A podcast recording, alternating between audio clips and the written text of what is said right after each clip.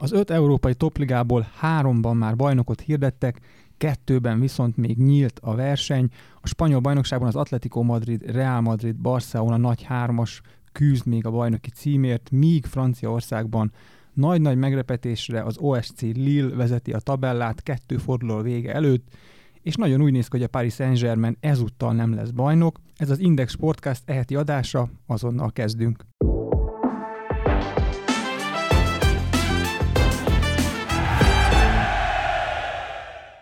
Köszöntöm a hallgatókat, Ilko Miklós vagyok, ez az Index Podcast eheti adása, ahol az európai topligákat fogjuk kitárgyalni. Mai beszélgető partnereim Antali Csádám, az Index sportújságírója, szia Ádi. Sziasztok! És Hubert Tamás, az Index sport rovatának vezetője, szia Tomi. Szervusztok! Ígéretemhez híven akkor kezdjük a spanyol bajnoksággal, hiszen ott még nyitottak a kérdések. Nagyon izgalmasan alakul a Láligának a hajrája. Az Atletico Madrid ugye vezet, kettő ponttal előzi meg a Real Madridot, ha a Real Madrid ma este ugye nyer a Granada ellen, és hát a Barcelona a legutóbbi két mérkőzésén ugye csak döntetlenre volt képes, és e- ezek közül különösen a Levante elleni 3-3 az, ami nagyon fájhat a katalánoknak, és ezzel lényegében is dőlt, hogy a Barca lemondhat a bajnoki címről, szerintetek? Hát a tegnapi Atletico győzelemmel szerintem eldőlt. Már csak azért is, ugye, mert négy pont az előnye most Diego Simeone csapatának a katalánokkal szemben, és az Atletico két, for, két meccsből kettőt nem fog elveszíteni. És hogyha már itt tartunk, akkor szerintem ezzel a tegnapi győzelemmel az Atletico a bajnokságot is 90%-ban azt mondom, hogy megnyerte, hiszen ugye a Reálnak azért még három komoly meccse van hátra, a ma esti Granada ellen is lesz egyszerű, és mennek még Bilbaóba, valamint fogadják a Villarreal-t, aki ugye Európa Liga döntős, tehát egyik sem ígérkezik könnyűnek. Nagyon izgalmas volt, talán az utóbbi tíz év legizgalmasabb bajnoksága, hiszen olyat azért láttunk már, hogy két csapat harcolt akár az utolsó fordulóig, de az, hogy három együttesnek is itt a, a legvégén is volt esélye az aranyéremre, én nem nagyon emlékszem hogy a, a közelmúltban hasonló történt volna. A bajnokságban dobogós lesz a csapat, ez már biztos a Barcelonánál. Megnyerte ugye a királykupát, a bajnokok ligájában ugye pedig hát nem jutott be a, a négy közé. Ez esetben egy csapatnál nem lehetne azt mondani, hogy csalódás keltő szezon, de a Barcelona esetében lehet azt mondani, hogy hát ez bizony egy, egy nagyon gyenge szezon volt, Tomi. Ugye, amikor, és most kicsit visszatérve az előbbi dolgokra, hogyha mondjuk itt az ősz végén lehibernáltuk volna magunkat, és most fölébrednénk, és ránéznénk a Láligának a tabellájára, akkor szerintem meglepődnénk. Hiszen gyakorlatilag mondjuk egy fél évvel ezelőtt, vagy jó néhány hónappal ezelőtt szinte mindenki elkönyvelte, hogy az Atletico Madrid meg fogja nyerni ezt a bajnokságot, hiszen mondhatjuk azt, hogy tetemes előnyük volt. Mi is csináltunk egy podcastet néhány hónappal ezelőtt, amikor arról beszélgettünk, nem tudom, emlékeztek rá, hogy pont kérdezted, Miki, hogy ki távozik hamarabb Barcelonából, Kuman vagy Messi? Akkor én azt mondtam, hogy szerintem ha kettő közül valaki távozni fog, akkor, akkor az inkább Kuman lesz, és utána szépen lassan elkezdett fejlődni a Barcelona. Egyre jobban játszottak, jöttek az eredmények is, és azt láttuk, hogy Kuma munkája, mint hogyha kezdene beérni. És én most az utóbbi hetekben már arra számítottam, hogy talán odaérhet a, a Barcelona a, a dobogó legfelső fokára, már csak azért is, mert tényleg a mutatott játék rendben volt, úgy tűnt, hogy a csapat egység rendben van, a Reált nem éreztem, hogy annyira jó formában van, az Atletico Madrid sokat botlott, és akkor megint ott tartunk, hogy viszont a legutóbbi néhány mérkőzésem pedig nem jött ki a lépés. Most ez nagyon jó kérdés, hogy miért. Összességében szerintem Barcelonában csalódottak, válaszolva a kérdésedre, csalódottak a, a jelenlegi eredmények miatt, ugye ide lehet sorolni mondjuk a, a bajnokságot és a, és a bajnokok ligáját, hiszen azért a katalánoknak mégiscsak ez a legfontosabb két sorozat. A bajnokok ligája és a, és a hazai bajnokság, és itt azért ebben az idényben nem jeleskednek annyira. Úgyhogy persze, összességében ezek nem, egy rossz, nem, nem rossz eredmények ezek, de ha Barcelonáról beszélünk, akkor szerintem kimondhatjuk azt, hogy ez, ez csalódást keltő eredmény Messiéktől. Korábbi adásokban a Superliga kapcsán is beszélgettünk már arról, hogy mekkora adósságuk van a top kluboknak, és ez alól a Real Madrid és a Barcelona sem kivétel, sőt, na de adósság ide vagy oda, koronavírus járvány ide vagy oda, mit gondoltok, fog-e ez a két klub millió eurókat, sőt 10 millió vagy akár 100 millió eurókat költeni a nyáron, hiszen azért olyan játékosok kerülhetnek potenciálisan piacra, mint Erling Haaland, vagy, vagy Jadon Sancho, akár, vagy Harry Kane, vagy akár Kylian Mbappé. Ő az szerintem, aki a leginkább érdekes lehet, és ugye főleg a Real Madriddal kapcsolatban merül fel szinte minden egyes átigazolási szezonban a neve. Ugye amikor Azárt bemutatták Madridban, kiment 50 ezer ember, és Kylian Mbappé nevét skandálták a Bernabeu stadionnak a lelátóin, tehát hogy a szurkolók felől is van egy nyomás, és ugye beszélünk majd a Párizsnak az idei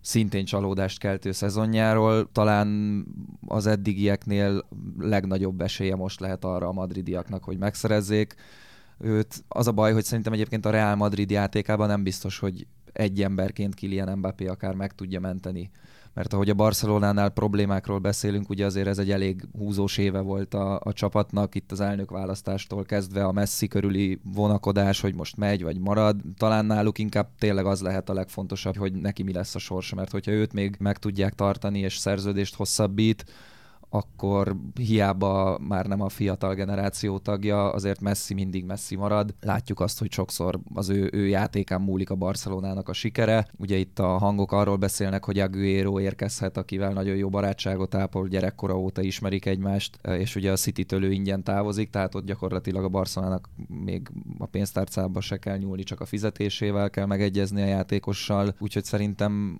Mbappé érkezhet a Realhoz, de mondom ettől függetlenül az sok mindent elmond, hogy ezt a mostani Real Madridot Karim Benzema tartotta életben, és tartotta versenyben hónapokig, és nem lebecsülve Benzema érdemeit, de, de tényleg szerintem ez azért egy elég jelentős kritika. Az Atletico Madrid ugye arról is ismerté vált az elmúlt időszakban, ugye főleg Diego Simeone irányítása alatt, hogy remekül adja, veszi a játékosokat. Ugye nagyon jó áron vesznek meg játékosokat, akikből hát lényegében mondhatni, hogy top futballistát nevelnek, és aztán jókora haszonnal tudják őket értékesíteni. Ugye itt lehetne sorolni a példákat, épp Agüero, is egy ilyen volt. Na, mi van Joao félix akit ugye 127 millió euróért vettek meg a Benficától, és most eltekintve mindenféle egyéb körülménytől lehet, hogy ő nem fog beleilleni ebbe a sorba, mert most a transfermárk 80 millió euróra tagsálja az értékét, és ha profitálni akar az Atletico Madrid, ugye akkor nem kell fejszámoló művésznek lenni, hogy szá, legalább 128 millió euróért kell adni, de hát nyilván ugye ők, ők arra, azzal kalkuláltak, hogy ez, ez egy ilyen 200 millió körüli biznisz lehet. Na most ugye a jelenlegi körülmények között én ezt nem látom magam előtt, se azt, hogy maga Joao Félix ennyit ér, se azt, hogy bármelyik klub oda megy, bekopogta az ajtón, és akkor sokkal itt van 200 millió mi kérjük ezt a portugál 21 éves, egyébként nagyon ügyes és tehetséges ö, támadót. Hát már lehet, hogy Rebrov szól, hogy gyerekek, akkor itt a Fradiba ide kéne hozni. Na de a viccet félretéve, ugye a, talán tavaly nyáron a transfer már csinálta Még egy, ha ukrán lenne. felveszi az állampolgárságot. Tavaly nyáron a Transfermarkt készített egy összesítést, és a, a koronavírus járványt helyezte egy fókuszban. Lecsökkentette a játékosok piaci árát, nagyjából egy 10-15 százalékkal, de a fiatal játékosok becsült piaci értékébe nem nyúltak bele ennyire, tehát hogy ott tényleg néhány százalékot változtattak csak. Az azonban tény, hogy a koronavírus járvány miatt egész egyszerűen a klubok szerintem nem tehetik meg azt, hogy óriási összegekért igazoljanak játékost. Pont most ugye Oliver Kahn nyilatkozta a napokban, hogy ha Hollandra lenne esélyük, vagy be tudnának állni a sorba, ajánlatot tudnának tenni, akkor sem tudnák valószínűleg tető alá hozni ezt a transfert, mert valószínűleg 100 millió euró fölötti árat kérnének jelenleg Hollandért. Ugye az ő szerződésében van egy olyan opció, hogy jövő nyáron 75 millióért mehet. Gyakorlatilag ezt 5-6 vagy akár 7 klub is ki tudná fizetni a Dortmundnak, tehát nagy a valószínűség annak, hogy Holland például jövő nyáron már eligazol. Na de ne keverjük ide Hollandot, hanem maradjunk Joao Félixnél. Ugye arról is pletykáltak, hogy ő nem is annyi pénzért igazolt a spanyol fővárosba, amennyiért. Ugye a szerződés részleteit a mai napig nem ismerjük, meg nem is nyilván nyilvános, hanem nagyjából egy ilyen 80 millió euró körüli összeget fizetek és csak azért mondják ezt, és azért jelezték a sajtó felé ezt a hype-ot tulajdonképpen, hogy így magas, még magasabbra verjék az árát. Ez is lehet egy taktika, nyilván nem tudni, hogy ebből mennyi az igazság. Szerintem Joao Félix jelenleg nem egy 100 millió eurós játékos. Persze ez nem jelenti azt, hogy mondjuk a koronavírus járvány után egy-két évvel, hogyha úgy jönnek majd a gólok, úgy jönnek a meccsek, tényleg nagyon fontos három pontokat szerez, trófeákat nyer esetleg az Atletikóval, akkor lesz ez a klub, aki ezt meg tudja fizetni. Fontos elmondani, hogy csütörtök délelőtt rögzítjük az adást, ami azt jelenti, hogy még nem bajnok az Atletico Madrid, és mondjuk valószínűleg ma este vagy holnap reggelre még nem is lesz az, de könnyen lehet, hogy mondjuk akár már a hétvégén az lesz, és akkor Joao Félix már spanyol bajnok játékosként a piaci értéke az, az szépen emelkedni fog. Térjünk át a szériára, az olasz bajnokság már eldőlt, az Inter megszakította a Juventus bajnoki szériáját, és hát ez egy ikonikus történet, hiszen Antonio Conte volt az, aki elkezdte ezt a szériát a Juventusnál, és most ő szakította meg, és időközben e, azt se felejtjük, hogy a Chelsea-vel is bajnok tudott lenni, most pedig az Interrel, tehát három top klubbal lett bajnok az elmúlt tíz évben. Mondhatni, Ádi, hogy ő a legjobb olasz edző jelenleg? Hát, hogy a legjobb, azt azért talán bátorság lenne kijelenteni, de hogy az egyik legjobb, az, az tényleg az biztos. És főleg ezért, amit mondtál is, hogy az ő már több országban is bizonyított, azért Premier League-et megnyerni első szezonban pláne az azért nem mindenkinek sikerült, tehát itt lehetne nem megnevezni olyan edzőket, akik azért felsültek az angol bajnoksággal. Azt azért még nyilván hozzá kell tenni, hogy mindaz a, annak a Chelsea-nek, mindennek az Internek a kerete bajnoki címre volt predestinálva, vagy legalábbis a végső küzdelmek, tehát hogy a végső pillanatig küzdjön érte, de ehhez nyilván kellett Konténak az a habitusa, amely őt jellemzi, és ahogy látható, hogy extázisban ünnepel a csapattal, és, és a kezdő sípszótól az utolsó lefújást jelző hármas sípszóig gyakorlatilag tényleg olyan állapotban van, mint mondjuk Simeonét tudom hozzá hasonlítani. Úgyhogy nagyon jó edző, de mondjuk, mondjuk azért... Vagy Shane Tuszupa medence partner. Igen, vagy a harmadik kerületi pályán. Akár. de még, még talán azért Allegrit mondanám, aki az olaszok közül hasonló kvalitásokkal rendelkezik, úgyhogy az nagyon érdekes lenne mondjuk, hogyha ő visszatérne a Juventushoz, amiről szintén mostanában eléggé sokat plegykálnak, és megnézni egy Allegri Conte harcot, hiszen ugye ott a Juventusnál is egymást váltották, és, és, és azért a Juve-val Allegri sikeresebb volt, hiszen Conte a BL-ben nem tudott döntőbe jutni, csak Allegri a Juventusszal, úgyhogy ez mindenféleképpen érdekes lenne, viszont a, a mostani Inter bajnoki cím az ahhoz nem férhet kétség, hogy jogos-e. A Milán ugye sokáig ott volt és tartotta a lépést, sőt vezették is sokáig a bajnokságot, de hát aztán nekik a sérülések, valamint ugye a koronavírus járványban megfertőződött játékosok hiánya azért, azért óriási érvágás volt, és, és aztán így végül nem tudták felvenni a harcot a városi riválissal. Allegrivel kapcsolatban egyébként az a hír járja, hogy angolul tanul, méghozzá azért, hogy az Arzenálnak nemet mondhasson. Na mindegy, térjünk át a Juventusra egy kis kitérő után. E, e, ehhez még csak egy annyit fűznék hozzá, hogy van egy olasz barátom, és uh, eszmetlen a Juventus szurkoló, tehát minden a Juventus, állva nézi a meccseket, mert olaszul károm káromkodik közben, szidja a bírókat, és így tovább. Pont és... jó szurkolóként szidja a bírókat. van, van, van, van arra példa és pont amikor neki írtam, hogy na, mondom, akkor Conte megy az Interbe, mit szólsz hozzá, és azt mondja, csak ennyit válaszolt, ennyit írt, és ebben szerintem nagyon sok minden benne van, azt mondja, hogy a szívem szakad meg. És Pontosan így van, és akkor nézzük is meg egy kicsit, hogy mi a helyzet a Juventusnál. Ugye Andrea Pirlót nevezték ki tavaly nyáron, ugye aki 0 kilométeres edző volt, és egy kicsit izgatottan vártuk, hogy na vajon ő mit fog kihozni ebből az egészből. Hát azt hozta ki, hogy kínos vereségek jöttek a szezonban, úgy, mint a most már szinte biztos kiesőnek tűnő Benevento elleni hazai 0-1, Említhetnénk ugye a hétvégi Milán elleni 0-3-at, ugye Fiorentina ellen szintén volt egy 3-0. Ezek nagyon kínos vereségek, miközben az olasz szövetség elnöke azzal fenyegetőzik, hogy kizárja a Superligához való csatlakozás miatt a csapatot a szériából. Már nem hogy a dobogó, hanem már az is kérdéses, hogy a top 4-be befér egyáltalán a Juventus, és ott lesz a bajnokok ligájában a következő szezonban. A hátralevő két meccs a bajnokságban egyébként még a Bolonyával és az Interrel lesz. Három pont az szinte biztosan lesz, de hogy az Inter elleni rangadón, a Derby Itálián mi lesz, azt azért nagyon nehéz megjósolni, mert így is hiába bajnok az Inter, azért Kontének ez egy presztízs meccs. Szóval nagyon nagy bajok vannak a, a Juventusnál, és akkor ugye ott van a Cristiano Ronaldo problematika, amiről ugye szintén beszéltünk az előző adásban. Merre tart ez a Juventus most? Én nem gondolnám azt, hogy ilyen nagy problémák lennének. Jó,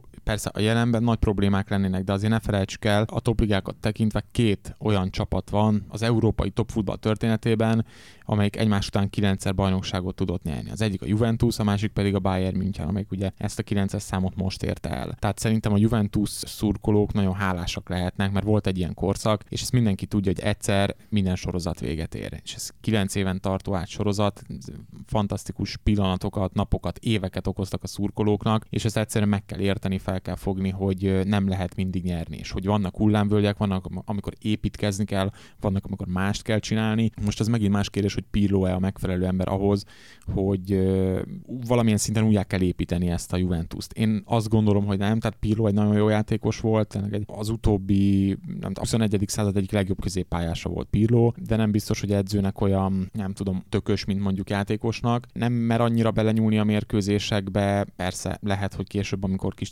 tapasztalatot szerez, akkor ez már más lesz, vagy hogyha Cristiano Ronaldo például nem fog a kezei alatt játszani. Kérdés az tényleg, hogy megtalálja a megoldást Pirlo, és megmerje húzni már, hogyha ő marad a torinóiak edző a következő idényben. Még egy hír, ami mellett nem mehetünk el, úgyhogy ne beszéljünk róla néhány mondatot. José Mourinho-t nevezte ki az AS Roma vezetőedzőnek. Ugye a Special Várra még mindenki az interes időszakából emlékszik, amikor ugye triplázott, meghódította egész Európát, és fantasztikus sikerei voltak.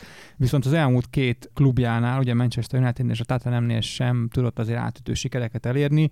Hát ugye a, a Tottenhamnél kifejezetten rossz szereplés köthető a nevéhez, 18 hónap után ugye ki is rúgták, és egy ilyen toxikus légkör alakult ki az öltözőben, illetve a klubnál is. Jó választás, hogy egy PR fogás ez az egész szerinted, Ádi? Hát mindenféleképpen visszalépés. Azt szerintem egyetérthetünk abban, hiszen azért a Premier League után a szériában dolgozni, ráadásul azért a Róma bármennyire is én mondjuk személy szerint kedvelem a csapatot, hát a bajnoki címért valószínűleg szóló küzdelembe valószínűleg nem fog beleszólni, még Mourinhoval sem. Ettől függetlenül egy tradicionális csapatról beszélünk, Mourinho személyében pedig azért most egy jó nevű edzője lesz, az utóbbi szezonok után talán a legnagyobb nevű edzője. Hát, hogy aztán ez a házasság, ez, ez, ez hogy végződik, azért az egy nagy kérdés, mert tényleg, ahogy itt mondtad is, Mourinho lefelé szállóákban van szerintem már így szezonok óta nem nagyon sikerül neki megtalálni azt a formáját edzőként, ami azért őt jellemezte, és most a Rómának pedig nem biztos, hogy pont egy ilyen edzőre van szüksége, aki keresi önmagát, hanem, hanem pont egy olyas valakire, aki, aki fel tudja mondjuk hozni a, a Juventus vagy az Inter szintjére a csapatot.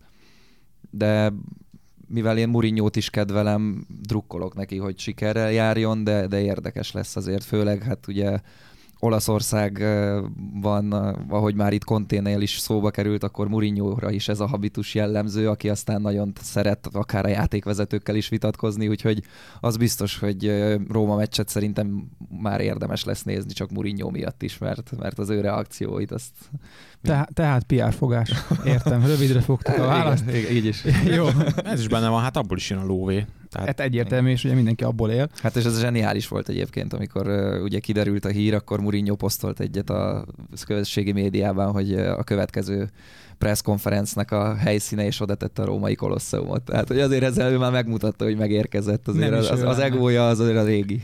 Igen, nézzünk a, egy másik európai topligát, ahol a La az hasonlóan még nem dölt el a bajnoki cím, ez ugye a francia bajnokság, és tudom, hogy mindketten nagyon készültetek a PSG-re, de előtte beszéljünk a Lille-ről, hiszen mégiscsak ők vezetik ezt a, a bajnokságot, és nekik áll az ászló most. Ugye a hátralévő két fordulóban a Bordóval és a Monakóval találkozik a Lille, és ebből a két meccsből négy pontra van szüksége ahhoz, hogy matematikailag is bajnok legyen, de ugye ha a PSG nem nyeri meg a hátralévő két meccsét, akkor ennél kevesebb is elég lehet hozzá. Talán a legfontosabb adalék a Lille bajnoki címéhez, vagy potenciális bajnoki címéhez, hogy az olvasók is el tudják ezt helyezni maguknak térben és időben.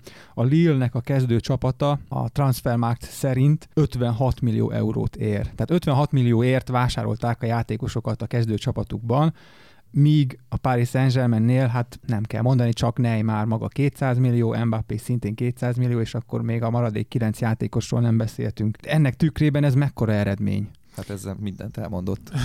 Igen, a, a Linnél szerintem ott azt érdemes megnézni, hogy a lejátszott mérkőzéseket tekintve, ha tehát ránézzünk a tabellára, akkor azt látjuk, hogy a Lille-nek három veresége van. Tehát, hogy itt ez a kulcs. Ugye mindig, mindig azt hangoztatja, és minden edző azt hangoztatja. És ebből egy hogy... a PSG ellen. Pontosan, tehát hogy persze, hibázni fogsz, nem tud, valószínűleg nem tud lehozni úgy az idént, hogy nem szenvedsz egy, kettő, három, és így tovább vereségeket, de, de mindig az nyer, aki, aki a kevesebbet hibázik. És nagyon úgy tűnik, hogy ennél a Lille-nél ebben az idényben nagyon kijött a lépés. Tehát, hogy nagyon egybe van a csapat, érzik egymást, és amikor megérezték azt, hogy hoppá, hát tényleg itt vagyunk a, a, a PSG előtt, itt vagyunk a PSG környékén, miért ne nyerhetnénk meg a bajnokságot? Úgyhogy és a 22 gólt kapott az együttes, ez ugye párosul kicsit ezzel a három vereséggel, tehát a PSG is több gólt kapott. A harmadik helyen álló Monaco például 41 gólt kapott, tehát majdnem két kétszer annyit, mint a Lille. Ez arra enged következtetni, hogy annyira egybe van a Lille taktikailag, mentálisan, fejben is egybe vannak, hogy tudják, hogy mit kell játszani a pályán. Tehát itt azért az edzőt is nagyon dicsérni kell. Aki Christoph Gátier, ugye csak, hogy rögzítsük a tényeket, de beszéljünk akkor a Paris Saint-Germainről, és, és a Paris Saint-Germain esete szerintem tükrözi azt, hogy mennyire türelmetlenek a, a futballban a vezetők napjainkban, hiszen kirúgták Carlo Ancelottit, aki a rákövetkező szezonban ugye megnyerte a bajnokok ligáját a Real Madriddal, majd kirúgták Thomas Tuchelt, miután BL döntőbe vezette a csapatot, és most Tuchel ebben a szezonban BL döntőbe vezetett egy másik csapatot, ugye a Chelsea-t, és egyébként egy fantasztikusan jó szériát épített. Tehát uh, itt azért azt látjuk, hogy nem feltétlenül az edzőkkel van a probléma, ugye a játékos állomány azért az, az adott, lehet, hogy türelmetlenek, és egy picit azt kellene mondani a vezetőségnek, hogy na álljon meg egy kicsit, adjunk időt. Bár erre ugye a mai futballban nincs idő, igen, ezt tudjuk, igen, de... Tehát, hogy az ez nem egyedi eset, amikor nem jönnek azok az eredmények, és itt most tényleg a bajnokok ligájáról beszéljünk, mert azért a Párizsnak ezzel a kerettel, ezekkel a játékosokkal utcahosszal kell, tehát úgymond kötelező nekik a bajnoki cím. Tuhelnek a menesztését Chelsea szurkolóként megköszönöm a PSG-nek, mert nem is számítottam arra, hogy, hogy valami hasonló menetelésre lesz képes a londoni csapat azok után, hogy ugye januárban kinevezték Lampard helyére. Viszont igen, tehát ez a mostani PSG-vel valami nagyon nincs rendben, és úgy néz ki, hogy Pochettino nem találta meg még egyelőre azt az összhangot, és ami nekem a leginkább szembetűnő az az, hogy ugye a PSG kapta a legtöbb piros lapot a bajnokságban és a bajnokok ligájában egyaránt. Gyakorlatilag minden meccsükön kiállítanak valakit, és hát például a City elleni BL elődöntő visszavágóján ahogy a hajrában, amikor már gyakorlatilag eldőlt az, hogy nincs esélyük tovább jutni, mészárosokba mentek át a játékosok, ugye Di Mariától kezdve, aki egy teljesen értelmetlen piros lappal gyakorlatilag kilátástalan helyzetbe hozta már a végére a csapatát, de utána is olyan belépők voltak, olyan sérülésveszélyes szerelési kísérletek, amik, amiket azért nem biztos, hogy egy ilyen kvalitású csapattól és ilyen játékosoktól az ember elvált. Tehát itt fejben is óriási problémák vannak, hogy ez a frusztráció miből ered abból, hogy tényleg itt a, a bajnoki cím nagyon úgy néz ki, hogy elúszni, elúszik, vagy valami másból, azt nem tudom, ezt, ezt nyilván öltözön belül kell kezelni de beszélgettem barátaimmal, meg olvasgattam kommenteket a neten, és hát ez, ez a mostani szezonja a PSG-nek hát biztosan nem azt szolgálta, hogy még több szurkolót szerezzenek, mert, mert a szimpatikustól messze voltak. Néhány percünk maradt még, és és én nagyon szeretném, hogyha beszélnénk még a másik két európai topligáról, ugye a Premier League-ről és a Bundesligáról. Kezdjük előbbivel, ahol ugye már eldőlt a bajnoki cím kérdése, ugye a Leicester City tette egy szívességet a Manchester Citynek, és a Manchester United legyőzésével ugye bajnokká avatta Pep Guardiola együttesét, de itt ugye nem indult ez ilyen könnyen ez a szezon a Manchester Citynek, hiszen december 15-én, a 12. fordulóban a Manchester City a most már kieső West Bromwich Albionnal játszott játszott egy döntetlent, és ekkor hatodik helyen állt a tabellán, és 12 forduló alatt ugye csak 5 győzelmet tudott elkönyvelni. És innentől, december közepétől belekezdett a Manchester City, mintha teljesen kicserélték volna a csapatot, és egy 15-ös győzelmi szériát épített. Egyébként, ha jól emlékszem, talán 29 veretlenül megvívott meccs, és ebbe ugye benne volt egy 15-ös győzelmi széria. Mondhatni azt, hogy Pep Guardiola az a menedzser, aki a legjobban alkalmazkodott a körülményekhez, hiszen a járvány miatt ugye gyakorlatilag nem volt előszezon, a versenynap naptár ugye egyre sűrűbb, ugye a halasztások miatt így, így nem tudták ugyanazt az intenzitást tartani, a játékosok folyamatosan fáradtak, és ugye a Guardiola által megkövetett magas intenzitás és, és letámadás, ugye az előző szezonban azért az látszott, hogy ezt a csapatok átjátszák, és nagyon könnyen megkontrázták a city nagyon sokszor, ugye ezért nem is tudtak például bajnokok lenni, vagy ugye a bajnokok ligájában sem ö, úgy szerepeltek, ugye nem jutottak döntőbe, és ebből tanult Guardiola, és alkalmazkodott a körülményekhez, és most vegyítette a két iskolát, ami, amit ő ugye, ő ugye alkalmaz, ugye egyrészt a labdatartás, másrészt a magas indított letámadás, és valahol a kettő között találta meg az átmenetet, és ezt nagyon jól láttuk például a Paris Saint-Germain elleni BL elődöntőn, ahol ugye hátrányba került gyorsan a City az első félidőben, de Guardiola csapata szándékosan lassította a tempót, és aztán a második félidőben két nagyon szép góllal ugye megnyerték a mérkőzést, és ezt nem először alkalmazták. Mondhatni, hogy ez a két módszernek az összemosása, tehát a tiki-taka, amit ugye Barcelonában alkalmazott Guardiola, és ugye a Klopp-féle Gegen pressingnek, a, tehát ennek a két rendszernek az összemosásából Guardiola megalkotta a tökéletes egyveleget? És ez, ez lesz most az új irány a futballban? Ezt is szépen elmondtad egyébként. Igen. Igy- igyekeztem, köszönöm. Mondhatjuk, de, de szerintem azért, ahogy én egy City-t bemutató, vagy a City-nek a, City-nek a szezonját bemutató anyagban írtam is, azt sem szabad elfejteni, hogy minden és mindenki gyakorlatilag ebben a szezonban a Citynek a kezére játszott, hiszen azért szerintem a világon a legerősebb kerete a Citynek van, tehát Guardiola tudott úgy rotálni, hogy gyakorlatilag teljesen mindegy volt, hogy kit kis túlzással, teljesen mindegy volt, hogy kit tett a pályára, ugyanolyan minőségű játékosai ülnek a padon, mint akit a kezdőbe tesz és azért ezt a riválisoknál nem mondhatja el más magáról. Másrészt pedig ugye a, a Liverpoolt olyan sérülés hullám sújtotta ebben a szezonban címvédőként, amire nem is tudom, arzenálos időket idézte, amikor ott, ott, ott, ott volt jellemző évekig Londonban, hogy minden kulcsember minden második héten kidőlt, és ugye a riválisok is azért botladoztak. A Manchester ugye azért tartotta a United velük a lépés, de, de azért ott is voltak váratlan eredmények. A Chelsea, a Tottenham, ugye a Chelsea főleg Tuchel előtt, tehát hogy, hogy tényleg gyakorlatilag azzal a 28 meccses veretlenségi sorozattal, azzal ők ezt a bajnokságot megnyerték, és tényleg csak időkérdése volt, de emellett persze az a taktikai újítás, amihez egyébként nagyon-nagyon fontos szereplő volt Ruben Diaz és Joao Cancelo. Tehát a két portugál hátvéd olyan szintű stabilitást adott a City védelemnek, ami, ami évek óta nem volt rájuk jellemző, mert hátul azért mindig sebezhető volt a City, csak ugye olyan kvalitású támadói voltak, akik mindig többet rúgtak, mint kaptak hátul.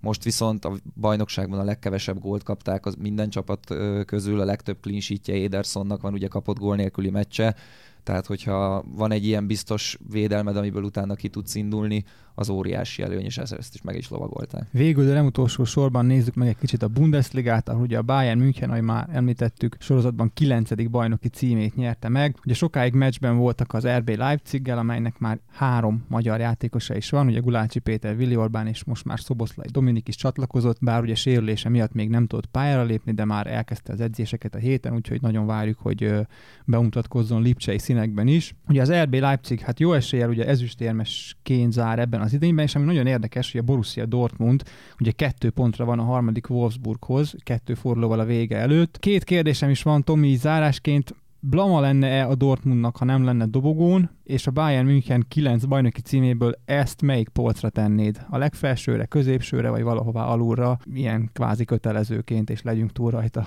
bajnoki címként. Most amíg a Guardiolahoz kicsit visszatérve, csak egy tényleg egy fél mondat erejéig. Aki ugye volt a Bayern hogy, aki, aki, ugye volt a Bayern edzője, hogy a Manchester City-nél szerintem az, az is nagyon klappolt, és az is teljesen rendben volt, hogy nem stresszeltek, tehát ott, amikor decemberben, amit te is említetted, hogy x a West Brommal, és hatodik helyen álltak, valószínűleg bár bármelyik más top klubnál válságértekezetet hívtak volna össze. A Citynél biztos nem volt ilyen, ez, ebbe, ebbe egészen biztos vagyok. Ott egész egyszerűen annyira nyugalmat tud sugározni Guardiola, ami kihat a játékosokra, kihat a vezetőségre, és hogy nyugi, hatodik helyen állunk, csináljuk, dolgozzunk tovább, jó lesz a játék, ha jó lesz a játék, jönni fognak az eredmények, és tulajdonképpen Guardiola meg tudja nyugtatni a saját környezetét is. És azért ez nagyon fontos, mert erre nagyon kevés edző képes. És akkor most a Bayernre visszatérve, meg a Bundesligára. Szerintem Dortmundban nem dőlnének a karduba, hogyha nem érnének oda a dobogóra. Ott egyetlen egy cél leveg most a Dortmundiak szem előtt, az pedig az, hogy érjenek oda a top 4-be, és el tudjanak indulni a bajnokok ligájában, ami ugye nem kevés pénzzel is jár és akkor esetleg meg lehetne még tartani Jadon sancho meg meg lehetne tartani Erling Hollandot. A Dortmundnak rettenetes szezonja volt ez a mostani, és nagyon sokáig úgy is tűnt, hogy nem fognak odaérni a top 4-be. Erre most van esélyük, és ez is a cél. Ami pedig a Bayern bajnoki címét illeti, sorozatban a 9 egy elég unalmas bajnokságnak tűnhet kívülről a Bundesliga, de azért egyik bajnoki címet sem adják ingyen, ezért Münchenben megdolgoztak. Egyszer ugye a Hönesnek is feltették ezt a kérdést, hogy hát ugye akkor még a Bayern elnöke volt, hogy Herhön ezt nem gondolja, úgyhogy most itt a Bundesliga ezáltal túl unalmas. Hát most elnézést kérek, hogy mit csináljak? Hát menjek oda holnap az edzőközpontba, és mondja meg a játékosoknak, meg az edzőnek, hogy akkor holnaptól csak félgőzzel játszanak, és most akkor 50%-kal edzenek. Tehát, hogy ami Münchenben most történik, azért az hosszú évtizedek kemény munkája. Egyébként szerintem jövőre megszakad ez a sorozat. Én azt érzem, hogy a Dortmund vagy a Lipcse is akár odaérhet, bár ugye nagyon nagy kérdés, hogy Jesse Marshall mire lesz képes ez a Lipcse, meg majd ugye Marco Rózéval a Borussia Dortmund. Meg majd Julian Nagelsmann a Bayern. Meg, így van, pontosan. A Bayernnél ez szerintem egy ilyen átlagos szezon volt, tehát nem gondolnám azt, hogy magas polcra kéne tenni, alacsonyra sem, kvázi ez egy kötelező bajnoki cím. A legnagyobb kérdés, és amit a szurkolók is nagyon várnak, hogy Robert Lewandowski meg fogja dönteni Gerd Müller 40 gólos rekordját. Jovan Elber egyébként pont ma reggel nyilatkozta a Bayern honlapján, hogy nincs olyan, hogy Lewandowski gól hiszen min, mi, minden gól, amit ő lő, az egyedi. Egyet értesz vele? Vagy, vagy van olyan mozdulat, ami szerinted Lewandowski is? Azért ez a, ez a félolló, ami kicsit hasonlít a Bundesliga logójára, csak ő ugye a levegőben így oldalra fordulva ilyet azért már sokszor láttunk tőle, és ez elég látványos. Igen, ez, meg ez eléggé felkapott, az elég sok mém is készült ebből. Igen. Talán mondhatni, de tényleg, tehát olyan tipikusan lewandowski gól talán nincs, azért nagyon erős jobb lábbal, bal lábbal, fejjel, 11-esekből is. Hát ezt a Wolfsburg megtapasztalta. 5 perc alatt, vagy 9 perc alatt az 5 gól. Alatt, igen, igen.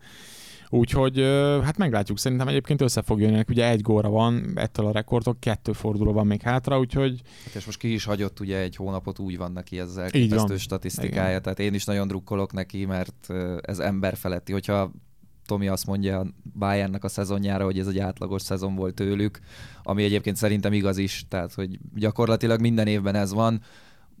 Egy ideig ott vannak a Bayern nyomában a, a, az üldözők, aztán egy-két hónappal a bajnokság vége előtt történik valami, és a Bayern 10 ponttal vezet az utolsó fordulók előtt. Úgyhogy ez, ez, ezt most már tényleg így gyakorlatilag minden szezon végén tudjuk, de viszont az, amit Lewandowski produkált ebben a szezonban, az meg ember feletti és átlagon felüli, úgyhogy nagyon megérdemelné, hogy én annak is drukkorok, hogy ne csak beállítsa, nem döntse is meg. És hát jó eséllyel azért be is jelentkezett ismét a, az aranylabdára, amit ugye tavaly nem adtak át a járvány miatt, hát ha idén átadják, akkor ami ugye majd jövő januárban fogják átadni, de ha idén megszavazzák és megválasztják, akkor azért jó esélye a top 3-ban biztosan ott lesz, és hát egyelőre én nem nagyon láttam olyan teljesítményt idén, aki, aki talán fölé nőhet, de majd ezt meglátjuk, hiszen úgyis a, János. úgyis a FIFA-nál sokkal okosabb emberek döntenek erről, illetve újságíró kollégák. Ez volt már az Index Sportcast. Ádinak és Tominak köszönöm, hogy eljöttetek. Hallgatóinknak köszönjük a megtisztelő figyelmet. Az iTunes-on és a Spotify-on is lehet minket hallgatni. Tartsatok velünk jövő héten is. Sziasztok! Sziasztok! Sziasztok!